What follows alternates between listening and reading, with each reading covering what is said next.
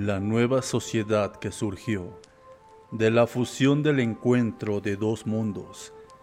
Vivió entre supersticiones, sobre ignorancia y supercherías los años inmediatos a la conquista y con el tiempo fue creando un sinnúmero de historias, unas ciertas y otras fantásticas, que tomaron forma en las leyendas que encontraban eco en las tertulias novohispanas.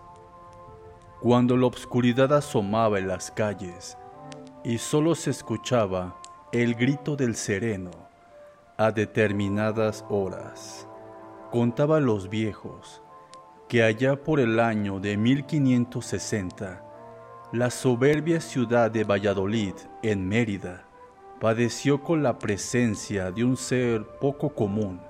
Se trataba de un duende que de la nada se presentó para asolar y aterrorizar a varias poblaciones cercanas. Travieso y juguetón, el duendecillo gustaba de parlotear, de reír y sobre todo burlarse de las desgracias ajenas. Entonces se recomendó a todos los pobladores simplemente no seguirle el juego y al parecer al pequeño ser del inframundo no le gustó. Entonces, un día simplemente desató su ira. Varias decenas de casas fueron incendiadas casi al mismo tiempo y solo la intervención de un sumo sacerdote ejecutando un exorcismo salvó de la destrucción total a aquella región.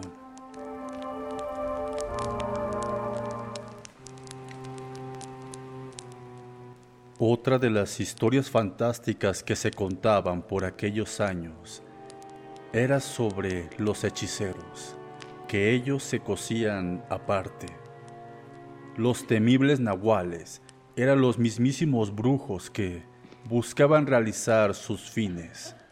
Adoptaban la figura de algún animal, generalmente de un caimán o un coyote. Parecía una historia burda, pero la gente de los pueblos afirmaba que tales historias eran verdad, que eran verídicas, y decían que si les daban muerte al coyote o al caimán, el hechicero fallecería. Y no solo eso, sino que fallecería con las mismas heridas fatales que tendría el animal.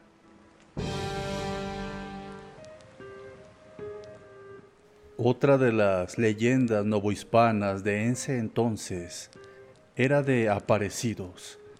Una de las más conocidas era la de el hacha nocturna. Se sabía de su existencia porque antes de presentarse a los mortales se podían escuchar golpes similares a los que producía un hacha al pegar contra la madera. Se decía que si algún hombre animoso y esforzado no escapaba y buscaba el origen de esos sonidos, después de un tiempo podría llegar a ver a un hombre sin cabeza, cortado del pescuezo como un tronco, y con el pecho completamente abierto y dividido en dos partes como si fueran unas puertas que se abrían y cerraban, y por donde la abertura del pecho se podía ver claramente su corazón. Entonces, si el hombre era lo suficientemente valiente, podía acercarse a aquel ser del inframundo y meter su mano en el pecho del cadáver y tomar su corazón, y mientras lo hace, podía pedirle algún favor, algún deseo que él necesitara, ya sea hijos, ya sea propiedades, haciendas o algún favor en la guerra. Pero, si en cambio aquel hombre que se encontraba con aquel ser era un cobarde y escapaba, todas las desgracias del mundo caerían sobre su propia alma y no solamente la de él, sino sobre toda su descendencia.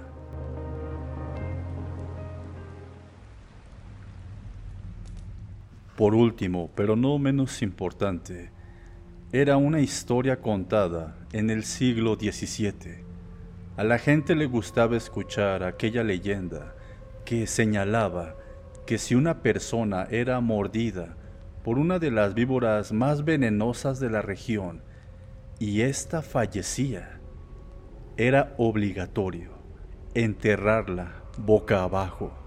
¿Por qué? Porque de lo contrario, a los pocos días, aquella región quedaría completamente inundada. Al pensar que todo esto eran patrañas, un sacerdote que acusó a los indios de idólatras vivió para contar que con sus propios ojos vio como dos pueblos enteros en diferentes años quedaron cubiertos por el agua, luego de enterrar a sus muertos por picadura de víbora, boca arriba, como era normalmente. Hay quienes dicen que todo esto sucedió en verdad, sucedió alguna vez. Pero dime, querido espectador, ¿tú qué piensas?